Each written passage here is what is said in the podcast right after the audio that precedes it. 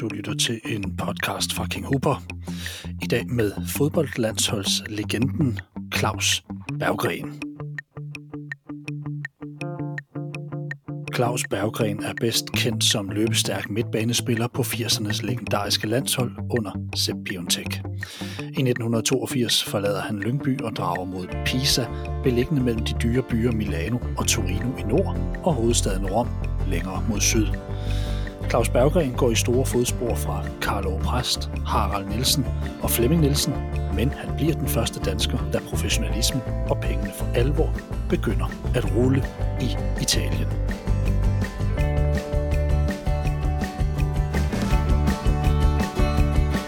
Claus Berggren, velkommen til en King Huber podcast.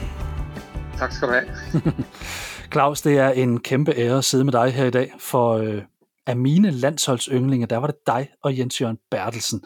Og det kan måske virke uforståeligt for nogen, som jo har andre navne, som man sådan synes var, var fantastiske, men jeg bilder mig selv ind, at jeg evner til at se de rigtige ting i fodbold. Det er lidt høje tanker at have om sig selv, men sådan er det. Nemlig de løb, som gjorde andre gode blandt andet, udover at du selv var fremragende. Det arbejde, som så få forstår vigtigheden af, det gjorde du, Claus. Hvordan vil du egentlig beskrive dig selv som spiller dengang? Forestil dig, du er en spilleragent, der står i Italien og skal sælge Berggren. Hvilke kvaliteter vil du egentlig fremhæve? Jeg tror, at, at øh, altså det, der kendetegner mest, det er nok, at jeg er en vinder. Altså, jeg vil vinde. Og øh, at vinde, hvis det indebærer, at jeg skal løbe 15 km i en fodboldkamp for at vinde, så gør jeg det. Hvis det indebærer, at jeg skal løbe frem og tilbage 100 gange, for at vi kan komme i mål, så gør jeg det. Øh, så først og fremmest vil jeg kalde mig selv en vinder og, og en fighter. Mm. Øhm, og øh, altså, og så har jeg jo altid haft øh, nemt ved at, at løbe, øh, også fordi jeg har dyrket det meget, og fordi jeg har øh, og det har også været en nødvendighed for at vinde, for det, altså fodboldspillet er jo mange ting. Altså, det er en kampsport, men det er også en løbesport. Øh, så altså, ja, der er meget at sige, men, men først og fremmest vil jeg sige, at jeg vil betragte mig selv som en, en vinder og en fighter. Flere af dem, jeg har talt med, Claus, de, øh, de nævner også ordet en teamspiller, altså en, en, en, en holdspiller. Ja, og det, det hænger jo sammen med, med det, jeg siger der, at, ja. at, at når jeg vil vinde, så, øh, så vil jeg jo vinde for holdet og ikke for mig selv. Og det vil sige, at jeg sætter ikke mig selv i, i, i fokus. Jeg forsøger ikke at optimere mit eget spil, jeg forsøger at optimere mit holdspil. Øh, og det var jo også derfor, jeg øh, efter år 1 i Italien i Pisa allerede blev anført for, for holdet, hvilket var helt usædvanligt, at, at en udenlandsk spiller allerede var efter et år var, var anfører for, for, for et hold. Og, og det var jo nok fordi, at, at klubben så mig som en, en holdspiller. Og, og jeg vil sige, mit vigtigste budskab, når jeg så var den, jeg var, det var jo faktisk at, at være være, være trænerens øh, stemme på banen og sørge for, at det han nu ville, det blev, blev gjort på banen. Så det, jeg har altid følt mig utroligt som en holdspiller, det vil jeg sige. Mm. Og hvad med mennesket ude for banen? Hvilke, altså, hvilke kvaliteter besad du sådan i din aktive karriere? Altså, hvordan tror du, en holdkammerat eller en ven fra Italien dengang vil beskrive dig? Øhm, jeg plejer at, at være kendt lidt for mit gode humør. Øh, jeg plejer, synes jeg, at sætte, sætte lidt gang i den, lave lidt stemning. For, for det at træne hårdt til at være sjovt, ved at lave noget sjovt. Øh, øh, jeg, jeg tror, en del af min styrke har også været mit gode humør. At jeg altid har haft et godt humør, og, og, og synes, det var sjovt at være sammen med en masse mennesker og, og, og arbejde for et fælles mål. Så, så de vil nok betragte mig som en, som en, en super god kammerat, for det, den der med, det der med at vil hjælpe altid, øh, det giver jo det giver jo mange venner. Øh, jeg elsker at hjælpe, det ligger også i mine gener uden for banen, at jeg godt kan lide at hjælpe. Og, og, øh, og det, ja, det er blandet sammen med, med, med nogle andre egenskaber, det gør jo nok, at, at jeg føler mig også meget vældig, og det er jeg jo meget glad for. Du er vældig Claus, og i dag der hjælper du mig. du, var en, du, du var en gudsbenået fodboldspiller, din træner så altid et lys i dig. Det ville være nemt at svømme hen i de her glade 80'er dage med landsholdet, men det har vi hørt så utrolig mange gange. Til enkelt så har jeg talt med dig, om du vil være med til at tale italiensk fodbold fra din tid. For det var jo et overflødighedshorn af profiler i starten af 80'erne og op gennem 80'erne og slut 80'erne. Italiensk fodbold var den suverænt bedste liga i verden. Du spiller i Lyngby i 1982, Hvornår finder du ud af, at der er bud efter dig fra Italien? Altså nu fik du sagt fra Italien, øh, for det havde du ikke sagt fra Italien, så, så havde der været bud længe jo, for det hmm. allerede da Andersen og Lergaard dem røg, røg til Ajax, og, og den tid der, der var både Ivan Nielsen og jeg jo også på vej til Ajax, men det ville vi ikke, og, og jeg vil sige, ja, altså, der var masser af muligheder for at komme til udlandet i allerede en ung alder, men, men, men jeg vil sige, det, det, det havde ikke min interesse. Jeg var meget fokuseret på at blive færdig med min uddannelse først, og det, det var lidt atypisk øh, dengang, og det er måske også atypisk i dag, men, men øh, sådan havde jeg det bare, og det vil sige, at, at da jeg blev færdig med min kantmærk øh, som 24 år, der, der, der kom der så det tilbud, som, som, som passede lige ind i det hele. For det, for det første, øh, vil jeg sige, så var økonomien i det, og, og for det andet, så var jeg blevet færdig med min, med min uddannelse, så der var lige de to ting, der, der passede sammen, da tilbuddet kom. Mm. Og det er jo egentlig Inter, der først kigger dig ind men de skubber dig videre mod Pisa. Hvorfor trak Inter sig, ved du det? Ja, det kan jeg godt sige, fordi dengang, der var det jo sådan, at der måtte kun være to udenlandske spillere i hver klub.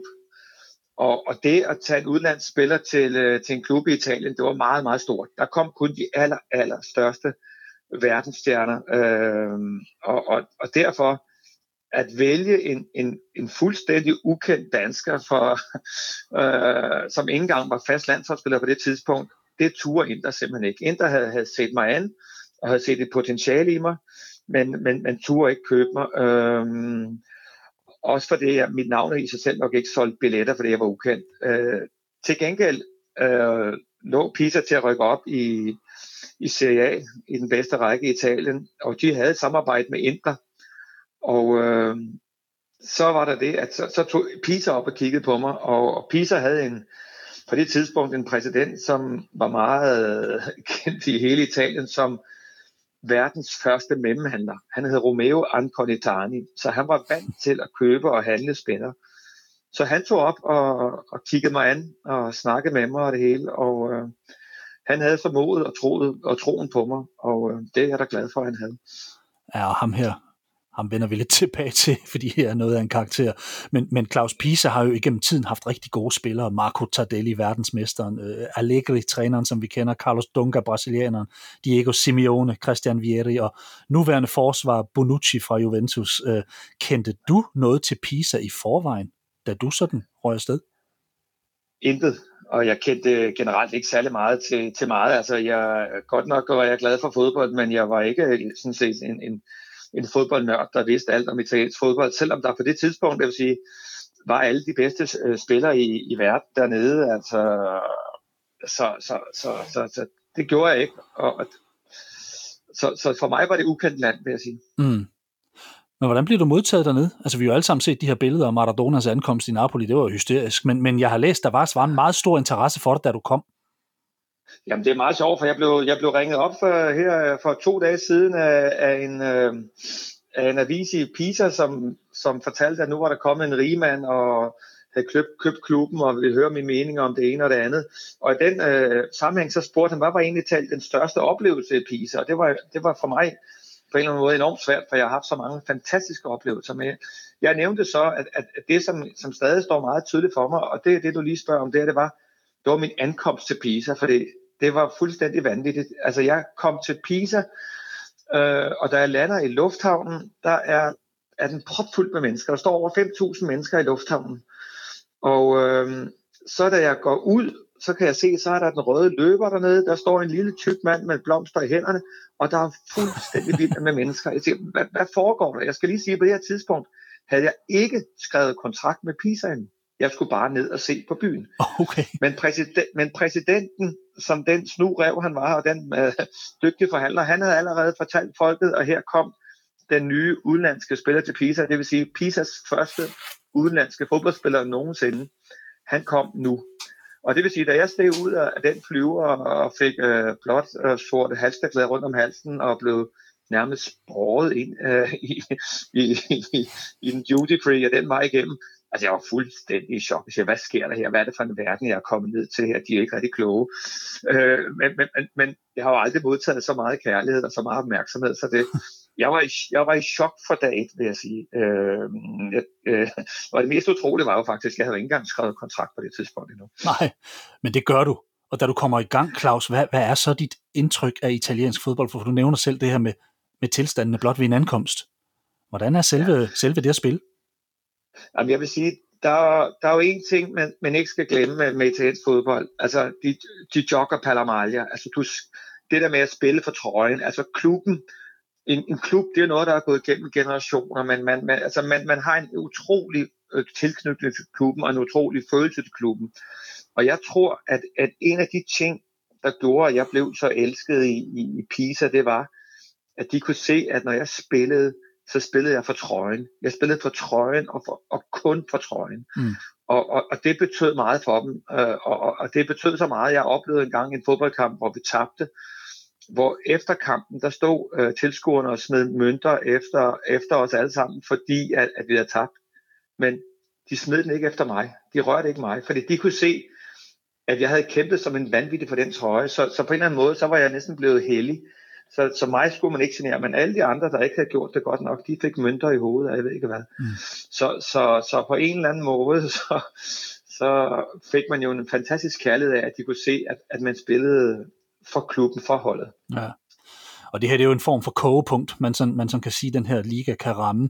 Hvordan synes du ellers, sådan det adskiller sig fra den danske liga? For det må, det må være sådan lidt et, lidt et chok at komme til en så anderledes kultur, men også, må også være et andet tempo og, og, og en anden form for fodbold, jo, der men, bliver spillet. Men, men, men det første, der, der, der lige øh, gjorde indtryk på mig, vil jeg sige, det var jo, at øh, jeg havde altid været lømpedreng, så jeg havde altid været meget, meget øh, knyttet til, til, til lømpeholdet og, og ville gøre alt for lømpevand. Nu var jeg pisadreng, det vil sige, nu vil jeg gøre alt for pisavand. Det, der var den store forskel, og som jeg ikke var vant til, det var jo, at at i italiensk fodbold, der skiftede spillerne jo klub øh, hver år, eller hver anden år, eller hver tredje år. Altså det vil sige, at, at de fik ikke det samme tilhørsforhold til klubberne, som, som øh, jeg synes, man, jeg var vant til, at, at det var klubben overalt. Her var det, det allerede dengang var, var spillene jo lidt ødelagte af, af spilleragenter, og alle de folk, der rendte bare sagde, du skal optimere dig selv, du skal optimere dig selv hele tiden. Og, og det betød, at, at jeg synes, mange spillere var meget egoistiske i deres adfærd. Og, og, og det, det var lidt skuffende for mig, at man var så egoistisk, men det var for det, at året efter, der var du måske allerede videre, der skulle du til en anden klub, så, så det galt om at optimere dig selv.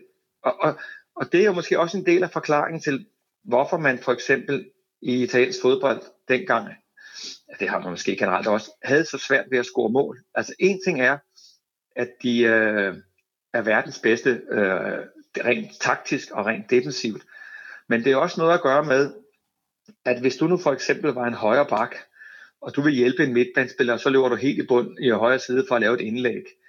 Hvis den aflevering ud til dig så klikker, og din mand løber ned og scorer i den anden ende, så får du på hattepulen. Og det vil sige, man vil ikke risikere at tage en chance for at hjælpe en anden, hvis du kan risikere at koste en noget. Så derfor blev spillet enormt egoistisk, og derfor blev det også enormt svært at lave mål. Altså det er jo en lang snak udenom, men altså, mm. jeg kan ikke lade være at sige det, for det, var, det, var, det, det forklarer lidt, hvorfor det er så svært at score, hvis der ikke er en masse, der vil hjælpe, eller hvad det dengang var. Ikke? Mm. Så ja, ja. Plus de er, det ja, det gør ingenting, plus de jo er en utrolig øh, defensiv øh, strategisk de, nation. De som, som... De har et defensivt udgangspunkt, det gælder om ikke at tabe. Og, mm. og det er også noget med det der enorme pres, der er på dig i hverdagen. Altså, der er et utroligt pres på spillerne hver eneste dag, hver eneste kamp. Og, og jeg vil sige, hvis du ikke taber, Øh, nu øh, så redder du i hvert fald en uge mere, både som træner og, og undgår træningslejre og alt muligt andet. Men hvis du taber, jamen øh, træneren risikerer at blive fyret, og du som hold ryger meget sandsynligt i træningslejre. Og det vil sige, at det var meget, meget vigtigt at ikke tabe, end det var at vinde. Og dengang gjorde det så ikke så meget, for dengang der, der, der, der, der fik man jo ikke tre point for en sejr, men to. Så, så det der med en uafgjort, det, det var man meget mere tilfreds med. Ja. Nu er så det er ikke så helt det samme nu. Nu er det blevet endnu vigtigere at vinde end nogensinde. Mm. Claus, du har talt om før, at når man lander i Italien, så ved alle noget om fodbold. Ikke bare sådan, hvem spillerne er, men tilskuerne er ganske skarpe analytikere. Kunne du mærke det sådan i starten, at, at, øh, at, at der faktisk sad en form for fodboldkonnoisseurs ude på, ude på, øh, ude på tilskuerpladserne også? Ja, det vil jeg, det vil jeg sige. Øh, så for det, for det første er der jo den store forskel, at øh, når, når italienerne går på stadion, så er de klædt pænt på, og de er 100% ædru og fokuseret på opgaven og meget koncentreret. Altså, I Danmark er, er, er alt ære respekt for, for danskerne. Der, der er stemning og fester, og der er måske også nogen, der har mistet lidt af overblikket. øh, og derfor har man også en utrolig evne til at måske at fokusere på, hvem var det, der scorede. Øh, det var, det var Preben. Åh, Preben, ikke? Altså, hvor man måske i Italien meget mere ser øh, ham, som måske er den usynlige spiller. Så, så på den måde blev jeg jo også lidt belønnet ved, at de så godt, at jeg rent lavede det der 80 meter tilbageløb, som, som ingen ser, som man faktisk ikke engang ser på fjernsyn, for de har ikke engang fokuseret ind på det fjernsyn, for man, man laver det uden for, for, for ramme af fjernsynsrammen. Det vil sige, det løb, du laver 80 meter, løber tilbage og, og dækker en mand op, det bliver slet ikke set, og man lægger heller ikke mærke til det, for bolden kommer jo ikke hen til den mand, som stod fri. Men det ser de i Italien. Den kloge tilskuer ser det, han ser på banen, at hold da op, det var, han, han er værdifuld, eller hvad han nu er. Mm. Så, så på den måde er, er, er de meget, meget dygtige. Og så er de jo også opdraget øh, taktisk øh, for barnsben af. Altså, man snakker jo fodbold 24 timer i døgnet i Italien, altså på bar overalt, ikke? Og, og, og, og de er meget, meget dygtige til at analysere spillerne og, og, og alt muligt. Jeg må, jeg må indrømme, jeg mener, der er, der er masser af italienske tilskuere, der er, er dygtigere taktikere end, end en Superliga-træner øh, i, i Danmark. Øh, måske ikke mere. Jeg synes, danskerne er kommet rigtig godt efter det, men i min, min tid, da, da, da jeg spillede, mm. der var der mange tilskuere, der var dygtigere taktikere, end, end der var trænere i, i Danmark. Ja, og lad sige, inden SEP har vi også øh, lidt, lidt landstræner og sådan noget, der tager lidt let på det, men det er en anden snak. Claus, ja, du, bliver, du bliver den første udlænding nogensinde i klubben PISA. Det må have været sådan et, et meget stort forventningspres i forhold til dig. Hvordan, altså forberedte du dig på det? Havde du tanker, da du satte dig i flyveren dernede? Jeg ved godt, du ikke har skrevet kontrakt, men, men, men du vidste vel Nej, godt, altså, at du var den første. Lige fra jeg lander i lufthavnen, der er jeg jo godt klar over, her, her, er der, her er der kærlighed, kæmpe kærlighed, men der er også kæmpe pres. Ja. Øh, og, og, øh, og det er vel også det, der bliver med til at, at præge min spillestil, for det, øh, hvad gør man, når man bliver nervøs? Hvad gør man, når man er under pres hele tiden? Jeg løber.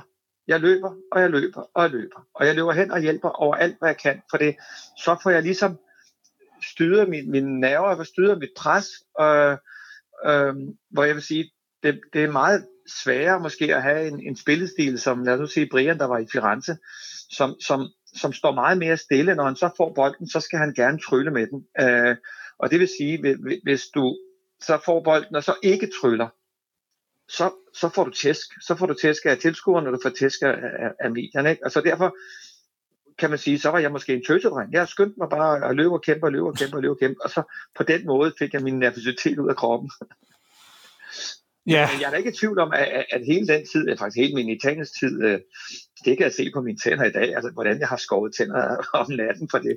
Jeg har været under et kæmpe, kæmpe pres øh, hele tiden, og jeg skal ikke tage fejl af det, og hvor stort presset var i Italien. Som jeg siger, i forhold til at spille i en engelsk liga dengang, altså der kunne man jo spille, jeg vil sige, syv år i en engelsk liga, øh, svaret til et år i den italienske. Mm. Altså når man tænker på det pres, der var på italienerne. Altså i England, dengang i hvert fald, når man havde tabt en kamp. For det første var en kamp igen om modstanderen. Man gik ned på poppen og fik en øl sammen med tilskuerne. Det var ikke så vigtigt. Men, men, men i Pisa, der røg der altså i træningslejre og det ene og det andet, hvis du ikke vandt.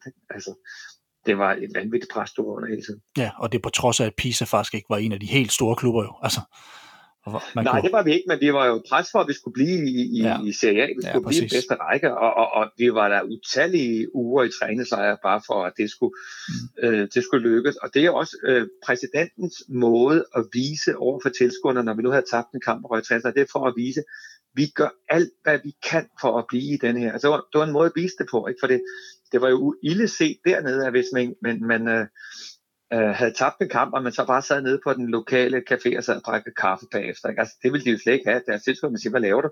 Du skal da, du skal da forberede dig næste uge, vi skal da blive op. Ikke? Altså, mm. Der var en helt anden, helt anden holdning til, hvordan man skulle gebære sig. Ikke? Ja. Altså, apropos det, så kan jeg sige, jeg spillede syv år fodbold i Italien, og jeg spillede ikke golf en eneste gang, selvom jeg elsker spil. for det, for det, det måtte man ikke. For det, når man ikke spillede, så skulle man restituere, man skulle hvile.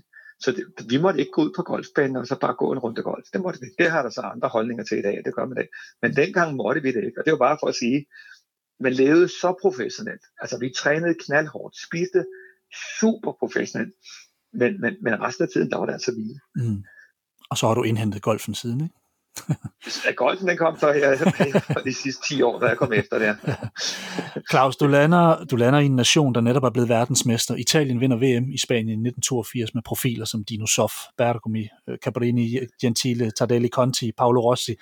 Kan man mærke det i Pisa? Altså sådan, er der en stolthed? Er der, en sådan, øh, er der, er der et andet liv i Italien øh, efter sådan en, sådan en præstation? Ja, der var ingen, der var ingen tvivl af, at man, man, man var stolte dernede. Øh, og udover at man var stolte over, at, øh, at Italien var verdensmester, så var man jo også stolte over, at for eksempel Brasilien, som man slog i semifinalen, som måske var det allerbedste hold under VM i 82. Alle deres stjerner, de spillede også i Italien. Ja. Det vil sige, creme eller creme fra hele verden spillede samtidig i det samme land. Altså det er jo ikke sket siden, at, at, at, at, at alle de bedste i verden spillede i det samme land. Altså det var jo selvfølgelig også for det, økonomien var der, men, men altså man var stolt over at have alle de bedste spillere i verden. Altså man manglede kun på det tidspunkt Maradona, men han kom med flyvende ind lige ja. så, så, så, så havde vi det hele. Ikke? Mm. Uh, og hvordan føltes det sådan første gang, du stod over for de her sådan store hold som Juventus, Milan, Roma, Inter osv.? Altså, er du på noget tidspunkt blevet sådan lidt starstruck over enten profiler, klubber eller stadions? Altså, jeg ved godt, du siger, du satte dig ikke sådan, du er ikke kæmpe fodboldnørd og sådan noget, men, men du vidste jo godt, hvad det var, ikke? Jo, øh, altså vi, altså mit held, eller, og, og, og det er jo altid vigtigt, når man, når man starter en ny klub, det er, at man kommer godt fra start. Og øh, Pisa er, er, er, er og ville være et bundhold, det vidste man, men vi havde en, en meget klog træner, der hed Vinicio, en tidligere spiller, der også har spillet i Napoli og det hele. Han vidste godt, at øh, de store hold, de spiller sig i form. Øh, og det vil sige, at de bliver bedre og bedre, som tiden går. Men, men vi små hold, hvis vi nu startede med at være i kanon god form fra start af, så kunne vi jo stjæle point for de gode hold. Og det vil sige, at, at vi gjorde det, det var nok mit held, for der skete jo det, at efter, jeg tror, seks eller syv kampe, der lå Pisa nummer et i Serie A, og jeg var topscorer i Serie A. Altså det er jo fuld, fuldstændig vanvittig eventyrhistorie, ikke? Og, det, og, og det vil jo sige, at, at det gjorde mit liv så utrolig meget nemmere, at, at, at, øh, at, vi kom så godt fra start. Jeg vil sige, øh, at det, det der måske viser sig at være det allervigtigste, jeg tror, det var vores tredje eller fjerde kamp. Øh, vi spiller på hjemmebane mod Sampdoria, der på det tidspunkt er nummer et i Italien. Og der laver jeg to mål i den kamp, og, og, og, og det var ligesom om, at øh, så var uh, Il Salvador, altså frelseren, han var kommet til byen, uh, og, og, og, og den kærlighed, jeg modtog der, altså, altså det, det, det var så vigtigt. Det er så vigtigt at komme godt fra start, og det gjorde jeg. Det, det, det gjorde hele min karriere nemmere i talen med Mm. Men jeg har faktisk også læst mig frem til, øh, Claus, at, at du, for jeg ved godt, at du modtager kærlighed fra, fra fans og så videre, det går da godt, øh, men at du faktisk ikke var uddelt begejstret for den italienske mentalitet fra start, men du har lært at elske den. Hvad var det, der mødte dig sådan fra start, som du måske ikke sådan brød dig helt om?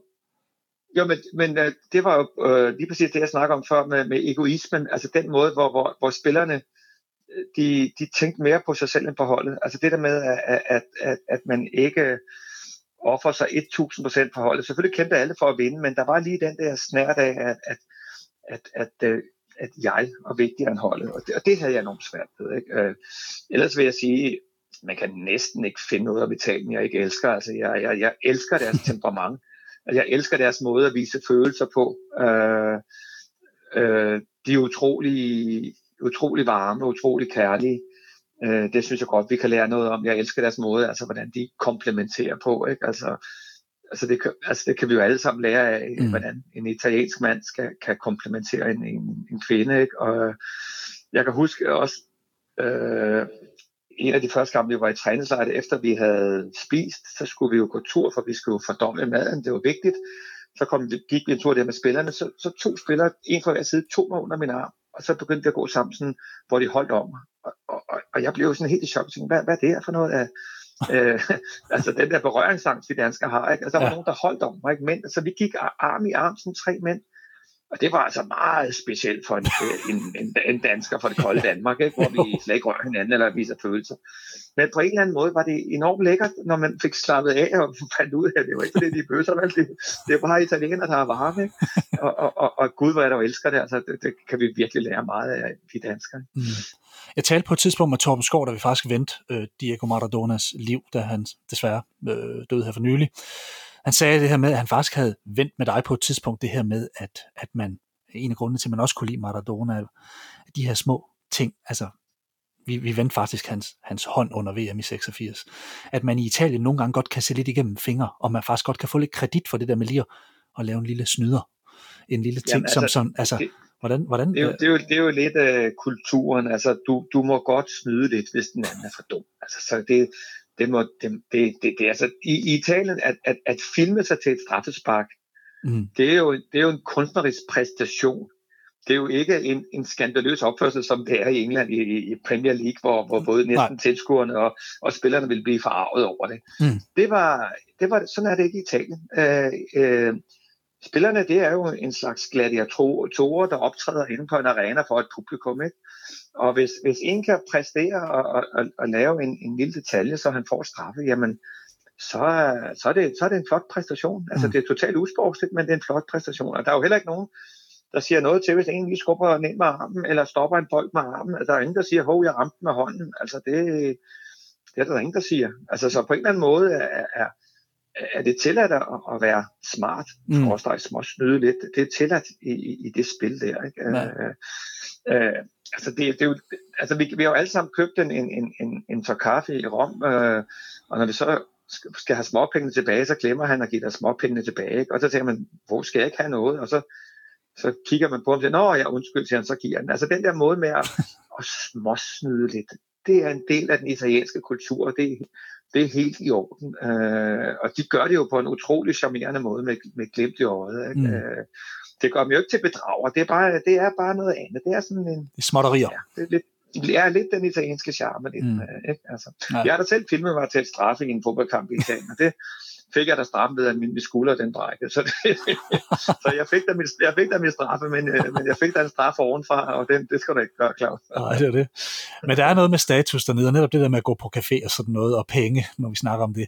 Så har jeg faktisk talt med landsholdsfotograf Per Kærby, som fortalte, at han på et tidspunkt var i Pisa, for at fotografere lidt og lave lidt dernede, og han mente også måske Per Højer var med, den gamle øh, journalist fra Tipsbladet. Ja, men jeg kan godt huske, at de begge to var nede og besøge mig ja. en, en uge i Pisa. Det kan jeg og så fortæller han faktisk, at øh, I er ude at spise en aften, og du sidder og fortæller om Barolo, Barbaresco, Brunello, du, du kører dig ud af, og så siger han, på et tidspunkt, så tager han punkten frem for at betale, efter de er færdige med at spise, hvor efter du råber, hey, få lige den punkt væk. Og så skynder øh, øh, Per og, og pakke punkten væk, og så siger du, den er klaret. Okay, tænker ja. Per så, og bagefter ja. siger han så, så får han lige forklaringen af dig, at siden du er den måske bedst betalte i klubben, så er det rigtig skidt tegn, hvis en gæst tager punkt frem. Så lærte jeg det den dag, siger han så. Mærkede du sådan en ja. særstatus i, i, i, i Pisa, altså at det, det var sådan, at, at du for eksempel ikke kunne gå på en café og, og, og lade andre betale for dig, for eksempel, altså selvom det ikke var den største klub? Det, det, det, det, var, det, det var helt uhørt. Altså, det, altså selvfølgelig selvfølgelig betalte man af regningen, når, når, når nogle mennesker vil tage helt fra Danmark ned og, og besøge mig nede i Pisa, og, og, og fortælle om mig, og skrive om mig, og gøre det ene om mig. Altså så føler jeg, at det mindste, jeg kan gøre, det er der at få lov at give maden. Altså når de vil bruge så meget tid og energi på mig, så synes jeg, det må være det mest logiske i hele verden, at jeg er det mindste, der kan få lov at give, øh, give øh, lov at betale. Mm. Og, og, og øh, man skal jo ikke tage fejl af, at når de kommer derned, det er jo også en flot reklame for mig. De, taler jo, de er jo ikke taget ned for at tale grimt om mig. Så det, det, mangler, det manglede der bare, mm. synes jeg. Så hvis vi to havde taget den her på café, havde du så betalt for mig, Claus? hvis det var blevet godt. ja, det er jo det. Den kan vi tage bagefter. Claus, du er fire år i Pisa, og du gør det godt dernede. Du scorer 29 mål på fire sæsoner. Det er ret godt for en midtbaneslider, der gennem årene brugt ressourcerne på at løbe solen sort. De første to sæsoner, der er du topscorer. I anden sæson, der holder du blandt andet hollænderen Wim Kift bag dig. Og så sker der det, at de rykker ned. Du tager turen med CB og er med 10 mål med til at få klubben op igen omgående med flotte 50 point. Den her tur, og det at du blev det har vel også gavnet dit navn i klubben. Altså, det, det, var, der, det var der slet ingen tvivl om, at, at, at øh, jeg valgte at, at gå, gå med klubben ned i, i anden division af CB. Altså, det var, det var sådan, det var, det var, det var faktisk meget uhørt, for det uh, udenlandske spillere var jo stjernerne, og, og en stjerne, han skal jo ikke spille i, i CB, og, og, og jeg kan stadigvæk huske, at jeg har måske fået mit, mit flotteste kompliment nogensinde i en avis, det fik jeg i, i optakten til, til sæsonen, at jeg skulle spille dernede, at øh, der skrev Gazzetta della, della Sport, at øh, nu skulle Berggren Il Maradona di Serie B, altså spille i Serie B med Pisa. Men at blive kaldt Il Maradona de Serie B, det synes jeg var et meget, meget flot kompliment, som, mm. som jeg må jeg sige, det er værd af den dag i dag. Så, men, men for mig var det en naturlig ting at, at, at, at, at blive i klubben. Jeg elskede for det første klubben, jeg elskede Peter, jeg havde det fantastisk. Øh, og, og for mig var, var det jo ikke det vigtigste at sige at optimere min pengepunkt ved at, at, at skifte til en eller anden klub der, og så lade Pisa være. Nej, jeg skulle, jeg skal høve Pisa med op igen, hvis det var muligt. Så, så for mig var det en naturlig ting. Og det var det for øvrigt også for Kif, som blev der og tog også to turen med op. Og det, det, det var også måske det aller sjoveste år, vi havde dernede. Jeg havde Pisa, fordi vi var klart det bedste hold i, i anden division, og det var helt rart at have et, et, et år, hvor man ikke skulle tage træningslejr hver anden tredje weekend, mm. eller hver anden tredje uge, for det, vi vandt, og vi vandt, og vi vandt. Så det, det var et fantastisk dejligt år. Ja. Og det med den her status, du har i PISA, det har jeg faktisk vendt lidt med øh, EM-topscorer fra 92, Henrik Larsen, øh, som faktisk nød godt af, at du faktisk var en del af hans skifte til netop den her klub for år tilbage. Henrik Larsen, øh, Claus Berggren var involveret i dit skifte til Pisa i sin tid. Hvordan spillede han en rolle i det? Og ja, hvordan spillede han en rolle i det? Jamen, han havde en stor rolle i det, fordi at øh, jeg spillede jo i Lønby på det tidspunkt, og Claus kom tilbage til Lønby øh, på det tidspunkt, og øh, havde selvfølgelig god kontakt til, øh, til præsidenten i Pisa, Angoni Tarni, og øh, fik sat en prøvekamp op i, jeg tror det var i februar eller marts måned, jeg var dernede og spillede en prøvekamp, og det gik så så fint, at de syntes, at det var interessant, at vi skulle lave en aftale. Og så gik der vel en måned eller anden, så kom præsidenten til, til København, og så fik vi lavet en, øh, en, en aftale inde på Hotel Royal. det kan jeg huske i hvert fald. øh, og, og ja, det var sådan, det, det, det kom i stand, og øh, så fik vi lavet en aftale. Så du nåede simpelthen at møde den legendariske præsident i Pisa? ja, Angaritani var præsident, da jeg var der ja. øh, hele vejen. Ja. Så det var jo en af de, de store i, i Italien, så, så det var øh, både øh, sjovt, men også hårdt at, at spille under Angaritani. Det var ikke bare øh, øh, spille om søndagen, der var træningslejr øh, næsten op til hver eneste kamp. Ikke? Så, ja. så det, var, det var en hård tid og en lærerig tid, vil jeg mm. sige. Og Henrik, da du havner i den her lille by i Toskana, kunne du så mærke sådan skyggen fra Berggren? Altså lagde man mærke til, at du var dansk? Ja, nu har jeg jo svært ved at skjule mig. jeg var 1,88 høj og lyshåret, øh, så var det ikke så nemt øh, at, at skjule sig. Men uh, Claus var jo en, en stor spiller dernede, og de var glade for danskere, fordi der vidste de, hvad, hvad de fik.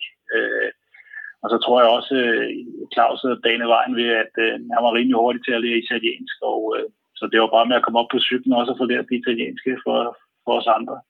Så jeg tror, det banede vejen for, at det var, var noget nemmere. Men Claus var jo en pioner i, i Pisa. Pisa er jo en lille klub i Italien i forhold til de store Juventus, Milan, Inter og hvad det ellers hedder. Så, så, så det, var, det var godt, at Claus havde været der før mig, det er helt sikkert. Og du har siden, Henrik, besøgt Pisa faktisk sammen med Claus. Hvad betyder han for klubben og byen dernede? Han var jo, som du siger, den, altså den første udlænding, klubben overhovedet får. Ja, jeg tror, det hænger sammen med, at øh, i den første tid, hvor Claus er der, der spiller de også i Serie A.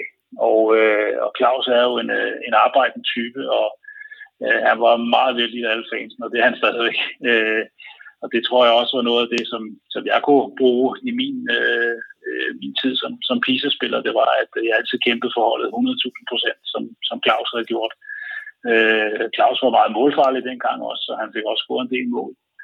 Så, så jeg tror, Claus var en, øh, han var en, øh, en af de første, som, fordi de ikke har haft udlænding før, men som virkelig satte øh, for alvor øh, streg under, at øh, han var en, øh, en arbejdende mand, som gjorde alt for klubben, og det kunne de jo godt lide, øh, italienerne. Og samtidig med, så var han også udlænding og blev anfører, så det, det siger jo meget om, hvor, hvor langt Claus han øh, kom i, i, i hierarkiet i, i klubben. Mm. Og Claus, han var jo, Henrik, som sådan ikke en pioner i italiensk, eller i italiensk fodbold. Han var det i Pisa, for der har været andre danskere før ham i Italien, men han var jo en pioner i Serie A da den for alvor boomede med penge og de største stjerner overhovedet på fodboldscenen. Han bliver også solgt for en pæn slat til Roma øh, øh, lidt senere. Hvor skal vi placere her Claus Berggren i historiebøgerne? Er han ikke en af de helt store i forhold til den her udlandskarriere, han også har haft, som man måske lidt kan glemme med i al den her 80'er sovs med Danish Dynamite, og så kørte det?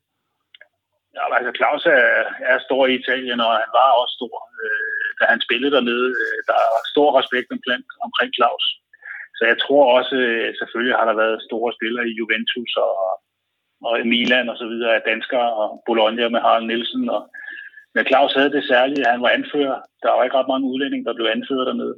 Øh, og så var han jo en, øh, Ja, altså en, en fighter, som de, de, de virkelig elskede i Pisa, og Angonitani var jo en præsident i Pisa, som hele Italien kiggede efter. Han var en af de der få, som, som virkelig slog igennem, som var præsident for holdet i 24 timer. Altså han var omkring holdet altid. Øh, dem var der ikke ret mange af, men han var en af dem, og øh, bakkede holdet op altid og var der. Og, øh, og der var Claus altså en stor spiller i det. Øh, cirkus, kan man godt kalde det, med, med Angonitani, som kunne stå og råbe og skrige af presse og dommer og alt muligt. Og der var Claus en, øh, en dygtig anfører og, og, og en klog anfører, som, som virkelig fik Øh, det maksimale ud af det, det Claus han kunne. Han var jo ikke en Diego Maradona eller en uh, Van Basten og, og de der, men han var, han var en hårdt arbejde, som italiener godt kunne lide. Ja, Claus Henrik, han er meget begejstret for, for, for dit bekendtskab, og du har i hvert fald været, været en del af at skabe en kontakt. Men, men han siger jo også det her med, at du har stadigvæk den dag i dag en særstatus i byen Pisa, når du kommer derned. Og det har han jo også selv, men, men han kan godt mærke, at der er niveauforskel på jer to. Ja, altså vi har jo begge to lige fået nøglen til, til byporten, så, så på den måde øh, har de i hvert fald øh, sat pris på, på det, vi har bidraget med i, i klubben. Det er der ingen tvivl om, men, men øh, men jeg spillede jo også fire år i, i, i Pisa, så jeg havde nogle flere år at, at, at blive populær på, på en, en, en Henrik havde. Og, øh, og så var jeg som, som noget stort for Pisa, jeg var den første udenlandske spiller, de nogensinde har haft, så det, og det betyder også noget, tror jeg. Mm. Øh, der kom en anden en samtidig, en der hed Carabacho fra, fra Uruguay, som blev en, en, en kæmpe fiasko, så og ham vil de slet ikke snakke om, og de plejede at sige for at lave sjov dernede, at det var ikke præsidentens køb, det var, det var præsidentens øh, lillebror, der havde fået lov at prøve at lege med ham. Altså, det var hans skyld, at det var sådan en dårlig spiller, de har valgt der. Ja. Men Henrik, han nævner faktisk, Claus, han nævner faktisk det her med, at han, han også var det, han var også den her spiller, der, der kæmpede for trøjen. Var du, altså, fortalte du sådan lidt, Henrik, øh, hvordan øh, man egentlig, altså, fordi det lød næsten som ord, der var snydt næsten på dig, øh, da, da jeg taler med ham, øh, i forhold til mindset Jamen. og, og tage dig ned. Ja, altså jeg vil sige, det var jo mig, der fik solgt Henrik til Pisa. Det var mig, der ringede til Romeo dernede i sin tid og fik fortalt, altså her har vi en spiller, som har et, et, et, et kæmpe potentiale, som jeg synes, I skulle kigge nærmere på. Og Henrik han tager sig ned og spiller en prøvekamp, og spiller en helt fantastisk prøvekamp, som gør, at de bliver totalt overbevist. Men, men, men Henrik er jo sådan en spillertype, han er jo en holdspiller, han er jo netop manden, der arbejder knaldhammerne hårdt. Øh, og, og ikke altid ham, man ser. Det gjorde vi i 92, fordi der knaldede han den også ind på ja. fantastisk vis. Men ellers er Henrik jo den spiller, som, som, som man mere mærker, når han ikke er der, for han, han, han er jo fantastisk at have på sit hold, men, men han er jo ikke en, der på den måde altid er lige synlig. Så, så han har den der utrolige egenskab med, at han er en rigtig holdspiller, og, og, og, og, det viser også, at Henrik er en super god dreng, han er et fantastisk godt menneske, og, og det, det kan du ikke skjule på en bane. Så bliver du også et godt menneske på en bane. Mm. Claus, du har også fået en trøje på museum dernede. Det her berømte billede med den flængede ryg. Hvor stammer ja. det moment fra? Det stammer fra en kamp mod øh, Juventus, og det er en spiller, der hedder Manfredonia, som øh, løb efter mig hele kampen. Det var jo sådan i italiensk fodbold dengang, at øh, når man var angriber eller fremme på banen, så blev man mandsopdækket. Så jeg, jeg blev altid mandsopdækket i, i hver eneste kamp, øh, og det var blandt andet også det, der var med til at gøre, at, at, at min, min spillestil blev lidt som det var, for det, det er svært at løbe for italienere, de er lynende hurtige. Øh, så det jeg gjorde, det var, at jeg løb og løb og løb. Så dem, der mandsopdækker mig til sidst, så blev de simpelthen så trætte, at de kunne ikke følge med til sidst. Og det var min måde at, at, at, at, at få en fordel mod den italienske forsvarsspiller. Og i så en, en, en kamp mod Juventus, der har Manfredone, der som var en landsholdsspiller for Italien, og gjort det fantastisk. han var altså blevet træt af at løbe efter mig, og så på et tidspunkt, så flår han trøjen halvt af mig. og, og øh, den trøje smider jeg efter kampen. Jeg mener, vi spiller 1-1, smider jeg ud til tilskuerne til, efter kampen, og øh, den er så blevet et symbol på Pisa, den er blevet et symbol på, på tror jeg, den der fight, som, som jeg stod for, at Pisa kæmper for trøjen. Øh, hele det der symbol på at kæmpe for trøjen, øh, det er så stort og så stærkt, så, så den er altså ind på museum i, i, i, i Pisa, og, og det, ja, det, og jeg har faktisk, ja, det har den nemlig, fordi jeg, jeg, jeg har været inde på nogle af de her Pisa fanforer, og, og, og når jeg skriver med folk derinde, for jeg, jeg, jeg forsøgte sådan at lave lidt, lidt research på det her inden, det første de sender til mig, hele banden Claus, det er det her billede, og så skriver de, hils ja. kong Claus. Men det her billede, ja. det har altså en kæmpe betydning fordi du netop, altså du står og ligner sådan en, en kvinde, der skal til Oscar-uddeling med bare ryg, men den er jo egentlig ja, bare, ja, den er flået fuldstændig ja. fra hinanden, men, men, men øh, det, det, det har meget stor betydning for dem, at det er det første, de sender til mig, de her folk, som jeg har haft kontakt med, og så skal jeg selvfølgelig øh, hilse.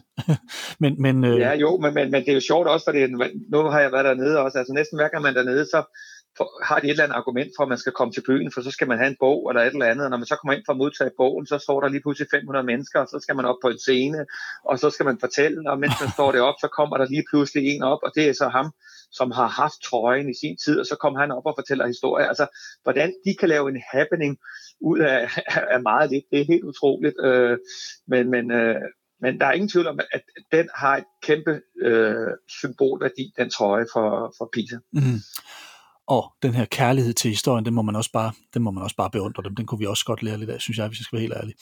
Men, øh, Absolut. Ja. Undervejs i din tid i Pisa, der er du også i tæt kontakt med endnu en legende. Øh, det er der dig. det er nemlig præsidenten Romeo Anconatani. En blanding af en mafioso og Marve Flexnes. Hvordan var han sådan tilfreds med dig? Ja, jamen, altså, det, altså han var jo et, et fantastisk menneske, og jeg ærger mig jo over, at jeg ikke har skrevet alle de episoder ned. Jeg har oplevet med ham og, og skrevet fire bind øh, om, om det, for det... Øh, ja, altså han, han, han, han var som sagt den første mellemhandler i italiensk fodbold. Han opfandt begrebet, og de penge, han tjente ved det, det var det, han, han, han købte Pisa for. Så det, det var ikke en sædvanlig rigmand, der havde Pisa, det var en, en, en mellemhandler. Og det, der var så, så, så pudset og sjovt ved ham også, det var jo, at han har opnået at få livstidskarantæne to gange, for det at øh, han var ikke helt ren i kanterne.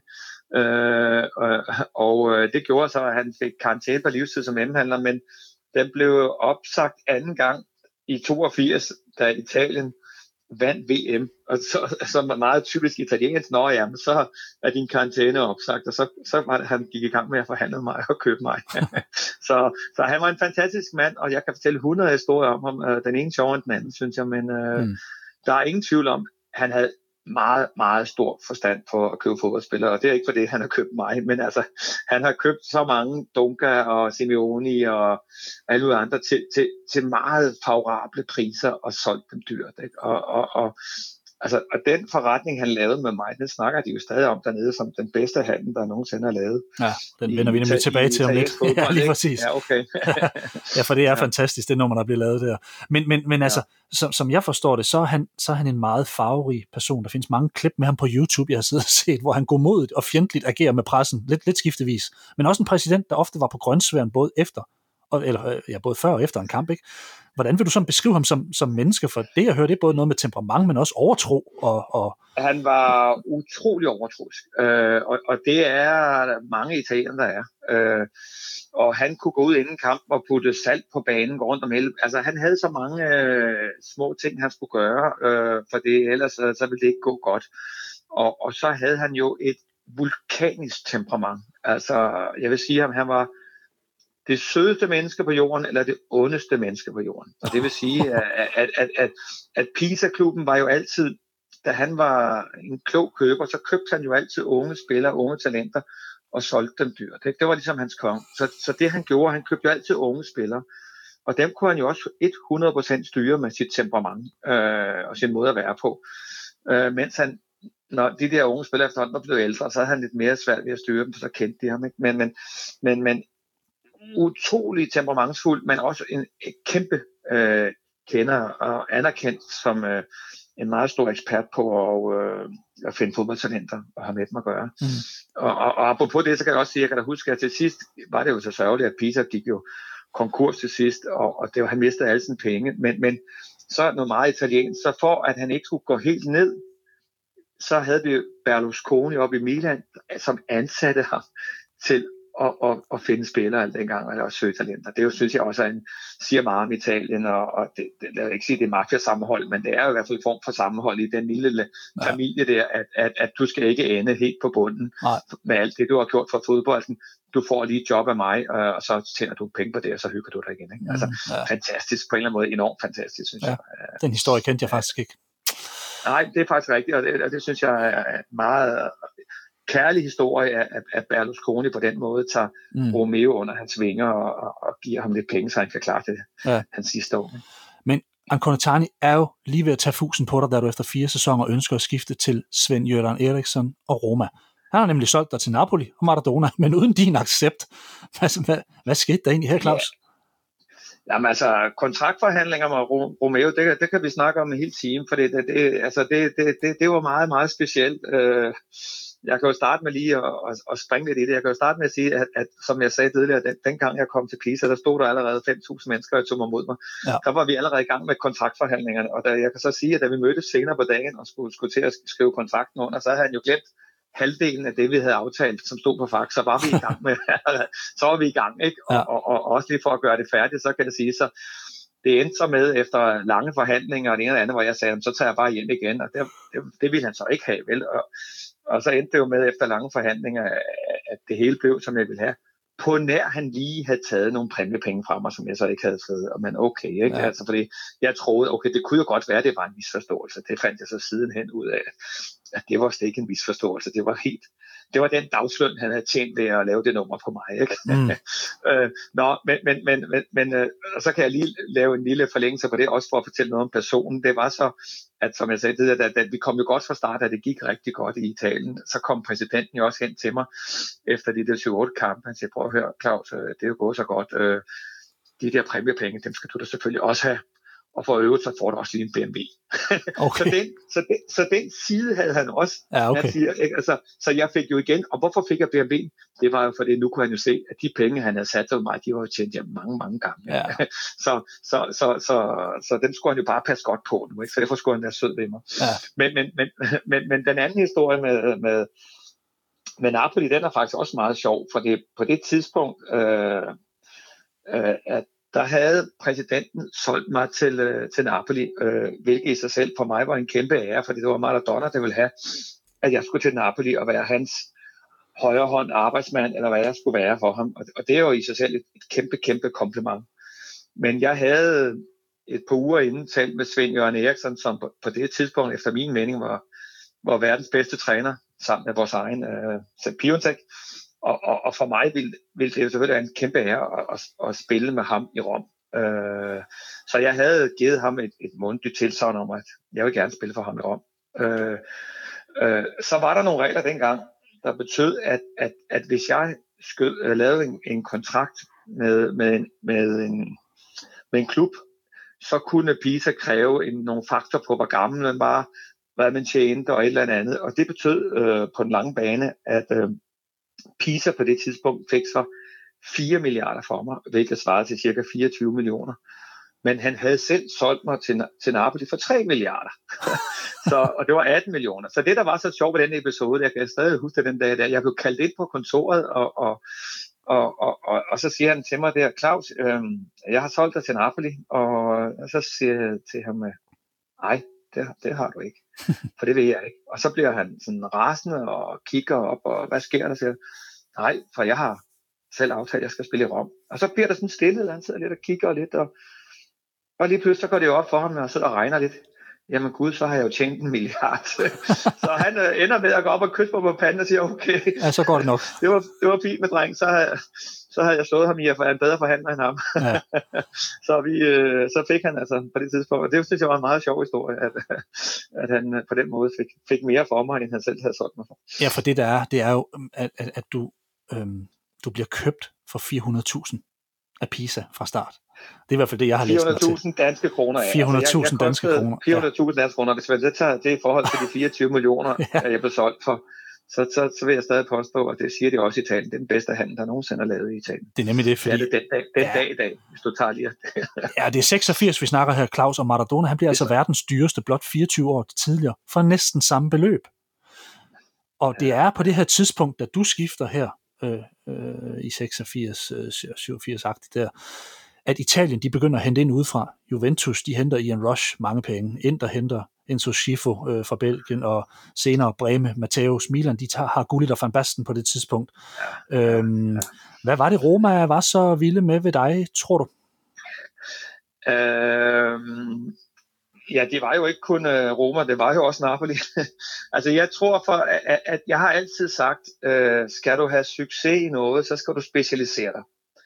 Øh, og så er det sådan set ligegyldigt, øh, hvad du specialiserer dig ved. Uh, og det gælder også øh, i forretningslivet, det gælder alt her i livet. Og jeg havde jo uh, den evne at, at have nogle gode lunger. Altså jeg var jo, de sagde som regel, at jeg spillede for to mand i hver kamp. Det vil sige, at jeg havde et løbepensum, og, og ja, jeg fyldte meget på, for et hold åbenbart ikke, på det tidspunkt. Og, og jeg var måske, og det er jeg bæret over, var måske den mest efterspurgte spiller i, i transfermarkedet det år.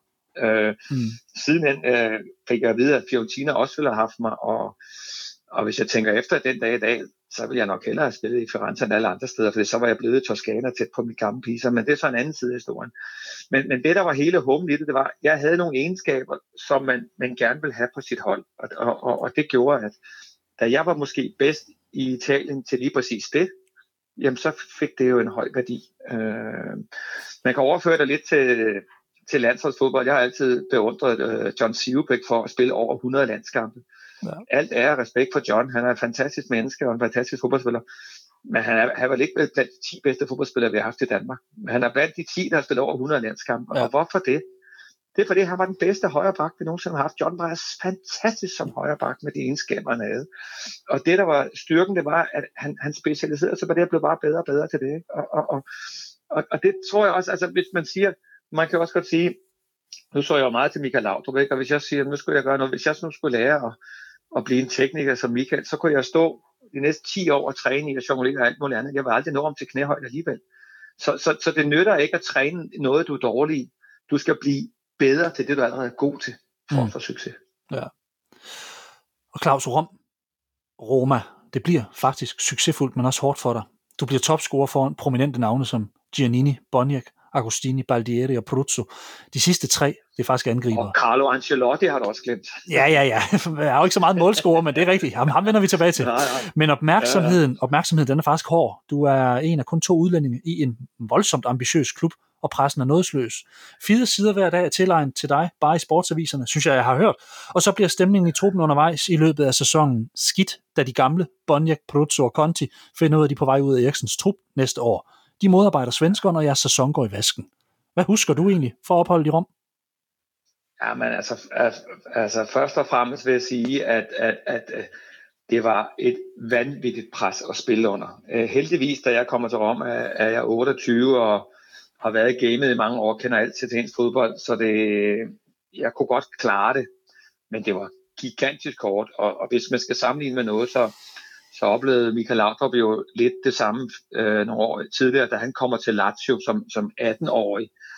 Og, og, og, og det pres han vågner der, og han havde enormt svært ved at klare det, og det forstår vi andre godt, for det, det, det var vanvittigt svært. Altså det, der er i det, det er, at du kommer til en by, øh, hvor der måske er 50 radiostationer, hvor der måske er 10 aviser, hvor der er et, et behov for at sælge historier hver dag for de medier. Og, og det gør jo, at, at for at kunne sælge en historie, så skal man jo finde på en historie. Og, og, og, og, og du skulle helst skrive om de to udlændinge. Altså hvis der var seks sportssider, så skulle øh, på det tidspunkt Bonnie og jeg, vi skulle i hvert fald gerne fylde de to af dem. Og det vil sige, at hver evig eneste uge, så skulle de skrive noget om os. Øhm, og, og det var sådan, jeg vil sige, de var jo øh, utrolig dygtige til at få en uge til at gå, for det, det, der skete, det var, at om mandagen, der var der jo referat for, for fodboldkampen. Og det, det var fint. Om tirsdagen, der kom der det der citat, øh, Clamoroso, Claus Berggren udtaler. Og det havde jeg som regel aldrig nogensinde udtalt. Øh, og det skulle jeg så dementere om onsdagen og sige, det havde jeg ikke sagt, og det var ikke gjort, og det var der, den misforståelse. Det kørte hele onsdagen med. Torsdagen bliver historien sådan lige afsluttet. Fredagen begynder man at snakke om næste uges modstander, det gør man også om lørdagen og sådan noget.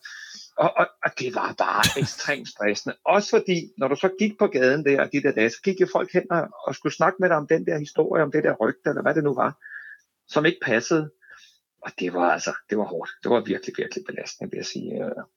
Ja. Men altså, det, det, det, det lærer man, og, og jeg vil sige, jeg havde min samvittighed i orden, for jeg gjorde mit bedste hver eneste gang. Det var, det var ligesom min, min, min måde at spille fodbold på, og det var bare knokle 100% for, for trøjen, så, så jeg havde altid god samvittighed. Jeg kunne altid gå i, gå i seng med god samvittighed. Jeg så også var så heldig at, at få lavet øh, en, en del mål. Jeg har faktisk rent faktisk stjålet et, et mål af en af mine holdkammerater. Det var faktisk tavlet, en af Paolo Baldiati, som jeg spillede sammen med i Pisa.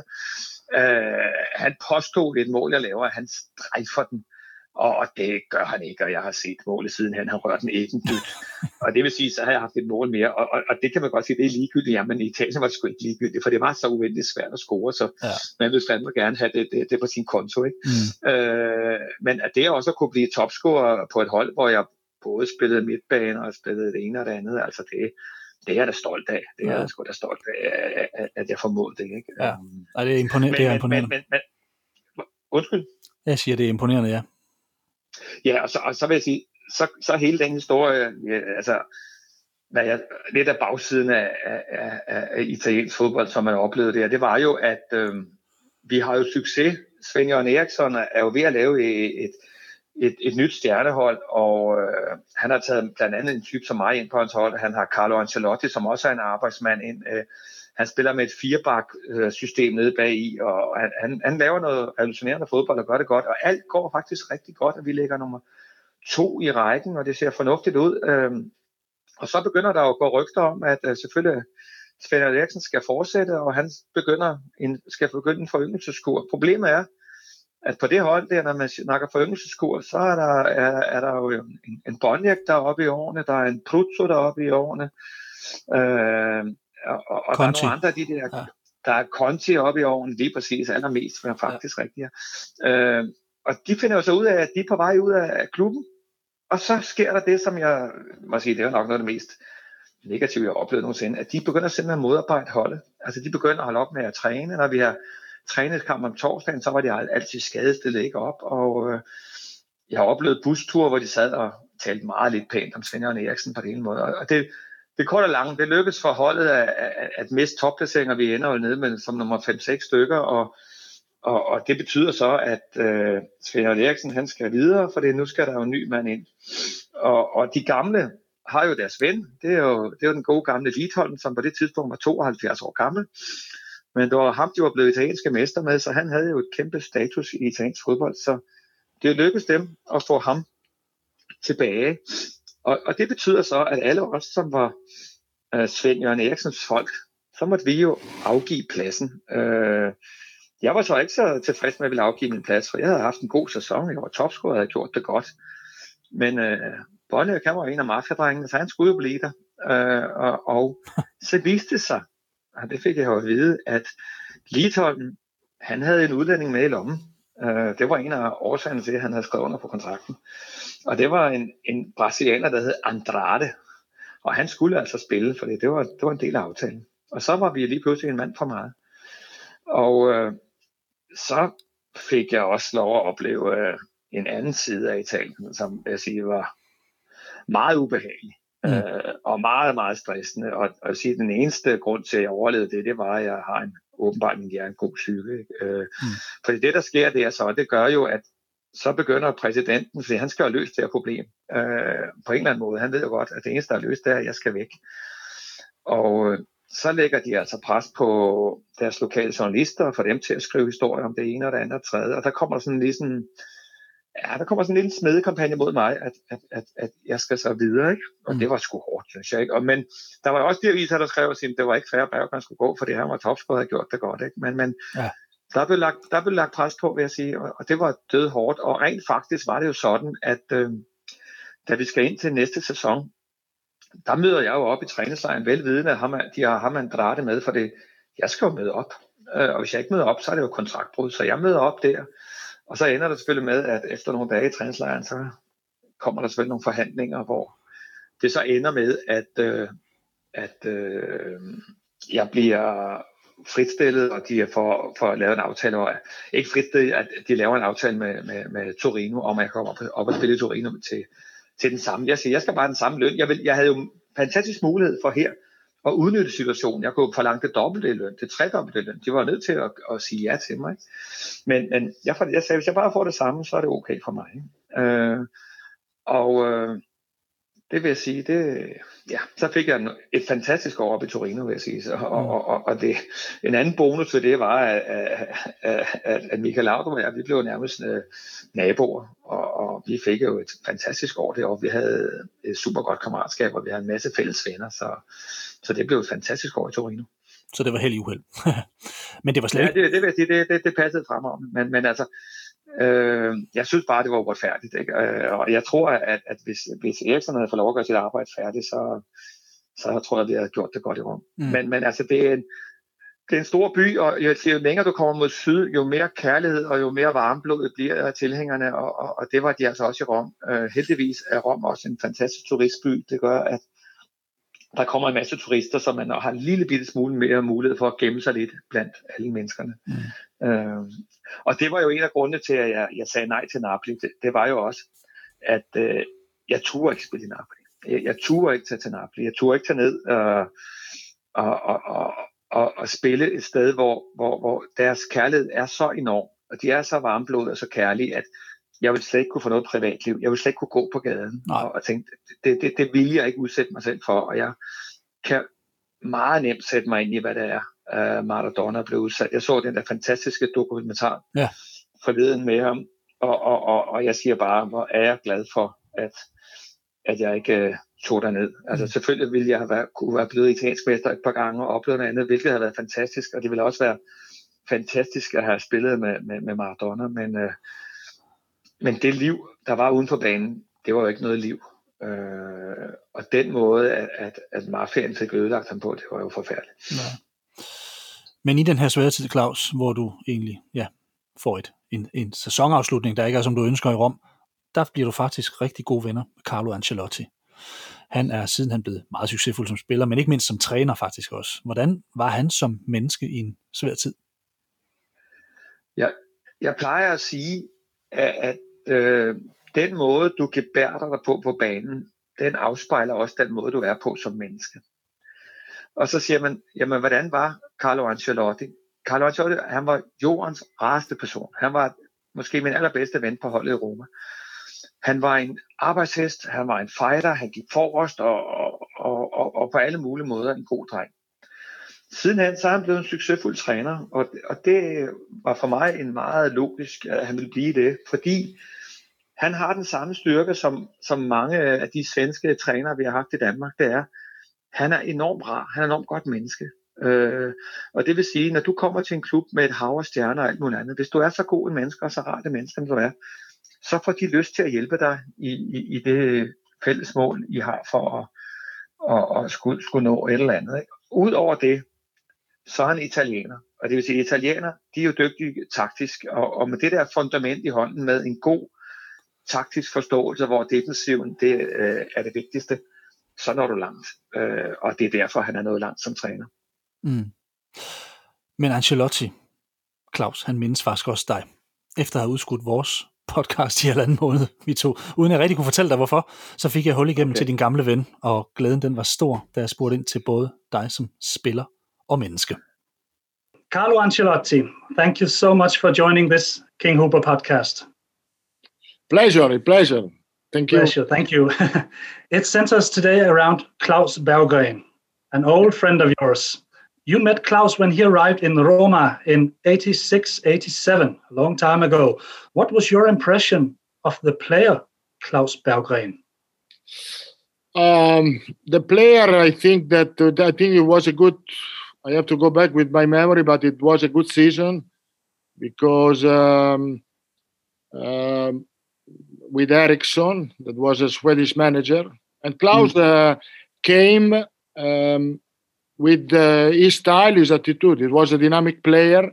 What I know, not fantastic technique, but really, really dynamic player. Up and down on the pitch, really strong in defensive side, uh, really aggressive.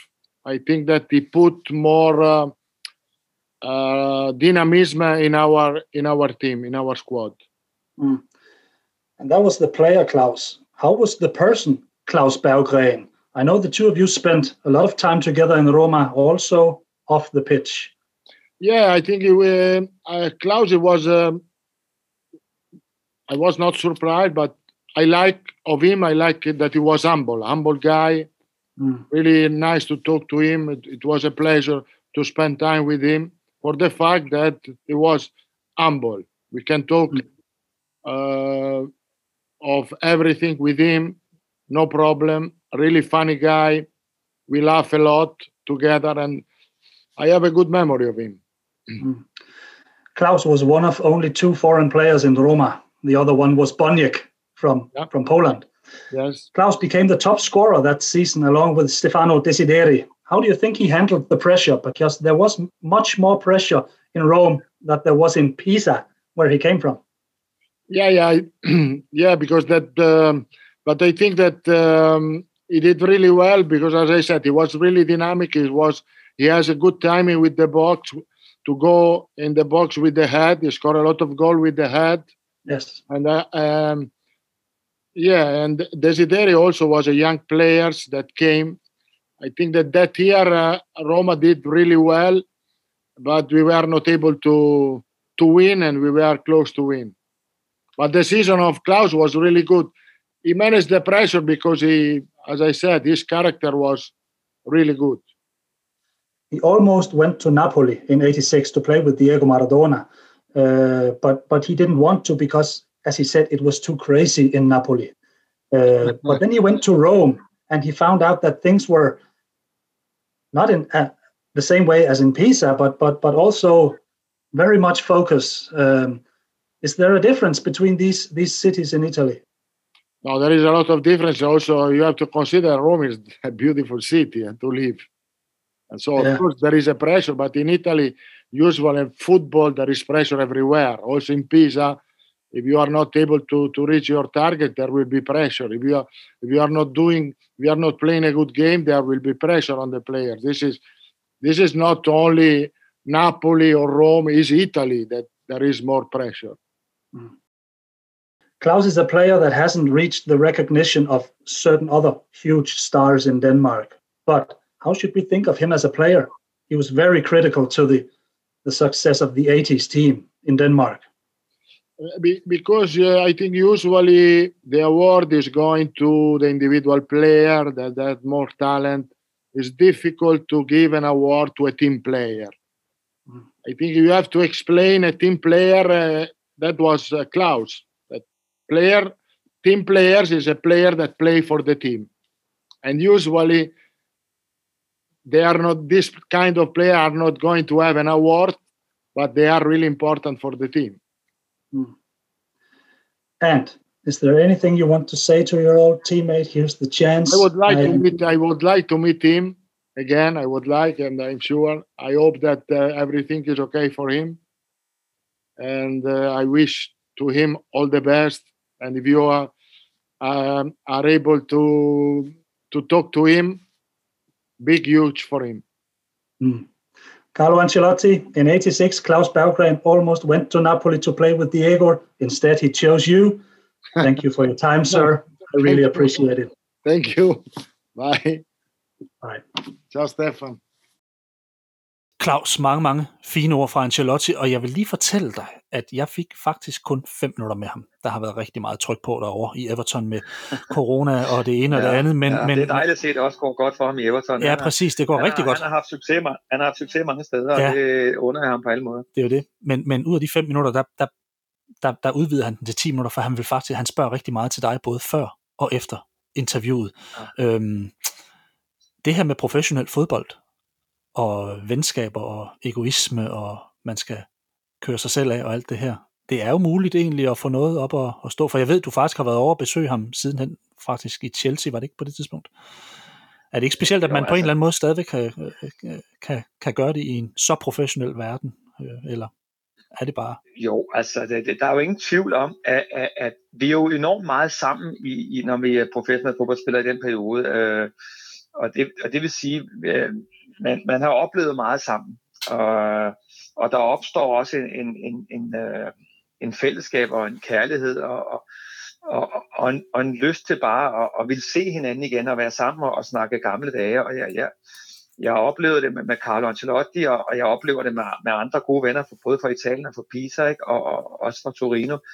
Og, og det er jo en af de store gevinster, det er at, at, at kunne have været med i den verden, som jeg har været med i, er, at du får jo også nogle venskaber for livet, øh, som, som er helt, u, helt uvurderlige. Altså. Så, men du ses ikke med Bonjak? Ja, Bonnie, det var så, Bonnie, det var så en anden personlighed. Jeg kan ikke lide folk, når de er for, når de får udspekuleret, at de hele tiden har bagtanker. Jeg, jeg tilgiver ham aldrig den måde, han betal, behandlede Svend Jørgen Eriksen på. Men jeg kan så til også øh, ikke lade være at smile over, at efter en fodboldkamp, vi havde spillet i Rom, øh, hvor det var gået dårligt, han havde den samme bil som jeg, en, en Mercedes 190 eller en Hanoi. Og efter kampen, der brændte tilskueren den af, fordi han ikke havde ydet det, han skulle. Altså, sådan, så, sådan er det også at være topfodboldspiller i Italien. Altså, ja. der, blev, der blev hans lækre bil brændt. Kontant afregning. Claus, året efter der, der udlejes du til Torino, hvor du spiller sammen med interessante spillere som Kripa, der senere bliver mester med Maradona i Napoli, talentet Lantini, som blev spået en stor karriere i Milan, men fik det hele ødelagt af, af et biluheld. Var Torino noget, som for dig skulle overstås? Var du lidt i hovedet på vej hjem af her, eller hvordan havde du det? Absolut ikke. Absolut ikke. Øh, øh, altså, efter, efter at, at, at den, den lidt, lidt uheldige afsked med Roma på den måde, som det var, Uh, så følte jeg mig på ingen måde uh, færdig i fodbold. Jeg var lige blevet topscorer i Roma, altså jeg var på, på et højt sted i, i min karriere. Mm. Og, og øh, det, det der var at, at komme til Torino, som jeg vil sige, det var helt rart at komme til en klub, hvor der ikke var det pres på, som jeg havde levet under alle de andre år. Uh, for det første, da jeg kom til Torino, der regnede man med, at Torino ville rykke ned. Så det var en af favoritterne til at rykke ned. Og, og, og der sker så det, at, at vi kommer helt i toppen i italiensk fodbold. Vi kommer i pokalfinalen, og vi har et helt fantastisk år. Altså ja, det var virkelig, øh, ja, det var virkelig fest og farver og, og glæde det blandede sammen med, at, det blandede sammen med, at, at jeg havde øh, Michael øh, Lauter boende lige ved siden af, og vi så en anden privat sammen med alle vores venner. Altså, altså det, det, var, det var virkelig en, et, et dejligt år øh, på alle måder. Mm. Så, så det, det var det ikke. Øh, jeg spiller så på et hold med, med en, en, en træner, der hedder Radice, som var en, en gammel rotte i feltet, og han var altid lidt kendt for, han var, han var ikke specielt... Øh, begejstret for udenlandske spillere. Det var ikke det vigtigste for ham. Godt nok var jeg stamspiller, men, men han var meget fokuseret på unge spillere. Og, og på det tidspunkt, der var Grippa og Lentini, øh, nyoprykkede yndlingen nærmest, der lige var kommet op. Øh, ja. Og de var, de, var, de var på bænken hele tiden. Det var de unge spillere. Men, men han valgte enormt meget at, at fokusere på dem, hvilket jeg synes også øh, var genialt, øh, fordi han kunne godt se et kæmpe potentiale i dem. Det var måske to af de allerstørste talenter i italiensk fodbold. De når da også begge to at komme på landsholdet, og så sker der desværre det, der gør med Lentini. Men, men, men det vil sige, at, at, at øh, der prøvede jeg faktisk for første gang i min karriere at blive skiftet ud. Altså jeg havde sgu aldrig nogensinde, hverken i Løbby, i Pisa, eller i Roma øh, prøvede at blive skiftet ud. Altså jeg spillede altid alle 90 minutter, men, men han havde en lyst til, når man kom hen mod slutningen af kampen, der røg vi udlændingen lidt ud, så skulle de unge spillere spille. Så der, der prøvede jeg at blive skiftet ud nogle gange. Det har jeg sgu ikke prøvet før. altså på den måde kan man godt sige, så var man lidt på vej ned ad bakke, for nu, nu prøvede man noget, man ikke havde prøvet før. Ikke? Ja. Øh, men jeg vil også sige, at det var også nogle dygtige spillere, der, der stod og pressede på. Ikke? Mm. Øh, så, og, og så sker der det, når, da, da mit år i Torino er slut, at øh, jeg er jo ikke ejet af, af Torino, jeg er ejet af Roma, men kontrakten udløber. Og det vil sige, øh, at Torino øh, vil jo gerne, altså man skulle gerne tjene penge på de, de der udlandske spillere, så de, de vil gerne have nogle unge, de købte en Romero fra Brasilien og, og sådan noget. Så, så jeg blev fritstillet og fik faktisk mulighed for at, at, at, at, at at tage til øh, Aston Villa, og jeg fik også et, et, et rigtig favorabelt tilbud fra Aston Villa om at kunne tage det over og spille. Men øh, jeg havde jo allerede inden fokuseret meget på, at, at, at der var også et liv efter fodbold. så jeg var ikke så forhippet mere på at komme ud. Nu vil jeg godt hjem og komme i gang med, lad os sige, et nyt kapitel i mit liv, og, og øh, kunne eventuelt komme i gang. Og så der sker der jo det, at, at da jeg begynder at ville hjem af, så kommer Hans Bjerg på banen og siger, jamen prøv her Claus, øh, kunne du ikke tænke dig at komme ud til Lønby og slutte derude, og, og så samtidig blive sportsdirektør. Og øh, det var første gang, vi havde en sportsdirektør i, i, i, i dansk fodbold, i hvert fald, i hvert fald der var spillere samtidig. Mm. Men øh, jeg synes, jeg stod i gæld til Hans, for, for han havde været så sød at hjælpe mig i alle mine forhandlinger, jeg har haft med Romeo Anconitani og de andre bavianer dernede, så det var, jeg synes, det var payback time til ham at sige, at det vil jeg gerne gøre som en, en tak for alt, hvad du har gjort for os, og for, for mig og for Lønby og det hele. Så det gjorde jeg. Så jeg valgte så på den måde at tage hjem og, og spille i dansk fodbold. Mm. Hvordan var det at stoppe, Claus? Jo, men altså, det er jo noget med, at man er oppe i hovedet mentalt forberedt, altså, øh, og, og øh, sige, mentalt var jeg forberedt. Det der, og jeg glæder mig sådan set også, fordi jeg, jeg, jeg går meget op i mine venner. Jeg, har, jeg er så heldig at have et hav af venner. Og jeg, jeg savnede alle mine venner. Altså godt nok var livet i, i Italien fantastisk, men jeg, jeg savnede alle mine kammerater. Jeg savnede min familie. Øh, øh, og, og, og, men det, der var det store jeg sige, kulturschok, vil jeg sige, da jeg kom hjem, det var jo, at når man lige havde spillet for 40-50.000 tilskuere på et stadion i Italien, så kommer du hjem og spiller for 1200 tilskuere på Olympisk Stadion. Ja. Det, det, det, det, der var ligesom om, der var noget i min krop, der ikke kunne komme i omdrejning. Altså det, jeg, jeg, kunne ikke, jeg kunne ikke komme op i gear altså på den måde. Nej. Øh, men til gengæld var jeg også kommet ind, nu havde jeg fået et nyt job jo, og nu skulle jeg vise, at jeg kunne klare det. Så, så, så jeg, jeg valgte så på den måde at sige, ved du hvad, jeg, øh, selvom min egen karriere er lidt i baglås, den stopper lidt nu, for jeg synes ikke rigtig, det er, så, det er ikke så sjovt længere. Øh, jeg spiller ikke nær så godt, som jeg kunne i gamle dage, og, og jeg havde svært at forstå vigtigheden af kampen, når der kommer tusind tilskuere. Ikke? og så fik jeg jo den opgave, at jeg skulle øh, lave et nyt hold ude i Lønby, og, og så det var den, jeg brugte min energi på. Mm. Og Claus, hvis vi skal runde det her Italien lidt af, så udtaler du faktisk i bogen Drengene fra Wembley. Mange mænd i Italien bliver taget ved næsen af kvinderne. De går efter kassen. Sådan er kulturen dernede. Italienerne er egoister. I bund og grund er de ligeglade med alle andre. Bare de selv overlever. Samtidig beskriver du også fodboldfolket fra Støvlelandet som ubetinget kærlige, når først de starter ind. Hvordan endte Italien for dig med at blive så positivt, når der nu også er så mange små skavanker ved kulturen? Var det fordi du arbejdede dig ind til kærligheden, respekten og anerkendelsen dernede? Eller? Altså, jeg tror, at Italien og jeg, vi forstod hinanden. Altså, italienerne elskede min måde at være på, og, og, og, og jeg forstod dem og deres øh, måde at være på. Altså, jeg vil sige, altså, jeg tror næsten ikke, du kan opleve mange øh, landsholdsspillere, der har spillet i Italien, der på en eller anden måde ikke er blevet forelsket i det land. Altså, ja. når jeg er sammen med, med Henrik Storlars, når vi går rundt på golfbanen, så går vi bare og snakker om, hvor vi skulle gå ud og spise nede i Italien nu, og hvad vi skulle gøre, og sol og rødvin og vidunderlig mad og ja, og Italien, altså man kommer, det kommer helt ind under huden, jeg, og jeg elsker Italien, jeg elsker alt ved Italien, og jeg savner Italien, for det har ikke været i Italien over et år på grund af den der skide corona. Ikke? Ja. Altså, du gør der ingen idé om, hvor man bliver afhængig af det land. Øh, og så er menneskerne utrolig varme. De har en, altså en, en helt anden måde at, at vise deres kærlighed på. Altså, som, som, som vi danskere kan lære meget af. Øh, jeg har aldrig kommet til Italien, uden de har kommet med en eller anden form for komplimenter. Ivar ser du godt ud, og Ivar, du er stadig, ser stadig bum, og en eller andet tredje. Altså, det, det, det, kan vi danskere lære meget af, det der med at, at komplementere og, og rose. Øh, det er italienerne dygtige til, og det bliver man jo godt humør af. Ikke? Ja. Altså det, og som jeg siger, der er jo ikke noget så, så, så, så billigt uh, som at give komplimenter. Det koster, det koster gratis, plejer jeg at sige. Mm.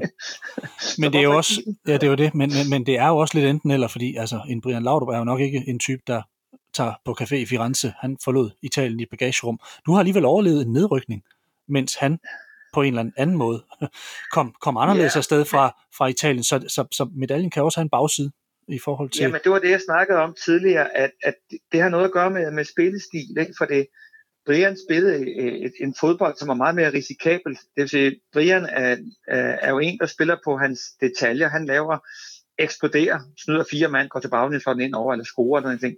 Øh, mens han i, i, i lange perioder af en kamp måske ikke øh, arbejder så hårdt øh, defensivt eller sådan noget. Og det vil sige, at, at det er et meget mere risikofyldt måde at spille fodbold på. Og hvis, hvis Brian spiller sådan tre kampe i træk, hvor det ikke lykkes, jamen så kommer de efter ham i Italien. Ikke? Og der var jeg så, som jeg sagde tidligere, måske tøstdrengen. Jeg, jeg løb bare hele tiden og løb og løb og løb og løb. Og, og det blev ligegyldigt, at vi tabte kampen, jamen, så, så, så smed de ikke mønter efter mig, for det, de kunne se, at jeg gjorde alt for den trøje der. Ja. Jeg kæmpede for trøjen. Mm. Og det, de kunne mærke, at jeg kæmpede faktisk for trøjen lige så meget, som tilskueren ville have det. Derfor kom de til at elske mig. Det, det er jeg ikke tvivl om, det var derfor. Din personlighed matchet med tilskuerne? Ja, det, det tror jeg. Jeg tror, at, at øh, øh, ja, jeg, jeg taklede italienerne på den rigtige måde. Mm. Øh, det er der ingen tvivl om. Hvordan er det for dig at returnere særligt til Pisa i dag? Hvordan foregår det, når du lander? Er du omgående. ja, jeg er jo noget skuffet, for der står ikke 5.000 tilskuere længere. Nej, det er for, det er for, det er for dårligt. men, det, det, er jo, det er jo noget skuffende, vil jeg sige. Men kan du gå igennem hovedgaden? Kan du, kan, du gå, øh, kan, du, kan du gå rundt øh, dernede uden? Det kan jeg godt, men, men, men, men jeg bliver stoppet. Ja. Øh, jeg bliver genkendt mere der, end jeg gør i København. Det, det, det er der ingen tvivl om. Okay. Øh, men, men, men altså, men altså, nu var man jo også, øh, ja, det, det der var, man var åbenbart en speciel person dernede, ikke? Så, så, så, så, så det er fantastisk, og, og som jeg sagde, at, at de finder næsten altid ud af, når jeg er i området. Jeg kommer forholdsvis tit i Toskana normalt, øh, og jeg kommer altid tilbage til min, jeg har et, et hotel i, i Toskana, jeg er kommet på siden 82, ikke? og det er mit stamhotel, og der er jeg gerne, i hvert fald tre gange om året. Men på en eller anden mærkelig måde finder de altid ud af, når jeg er der. Og så finder de altid et argument for, at jeg lige skal komme til Pisa og, som, og skrive en bog under, eller et eller andet mærkeligt. Og når jeg så kommer ind til Pisa, så er der hav mennesker at tage imod mig. Så, så på en eller anden måde er det meget fantastisk. Altså. Claus Berggren, hvor var du en helt fantastisk fodboldspiller. Det tror jeg, vi både danskere og italienere kan se og, og, og har nyt godt af. Meget af det, du gjorde, var usynligt for det utrænede øje, men skarpe tilskuer satte pris på dig. Forstår man fodbold, så forstår man, hvor vigtig Claus Berggren var for dansk fodbold. Claus, tak for din tid. Ja, selv tak. Husk, du kan finde artikler, blogs og podcasts på kinghuber.dk og mit navn er Steffen Pedersen. For teknikken i dag stod Carsten Pedersen. Tak for nu, og på gensyn.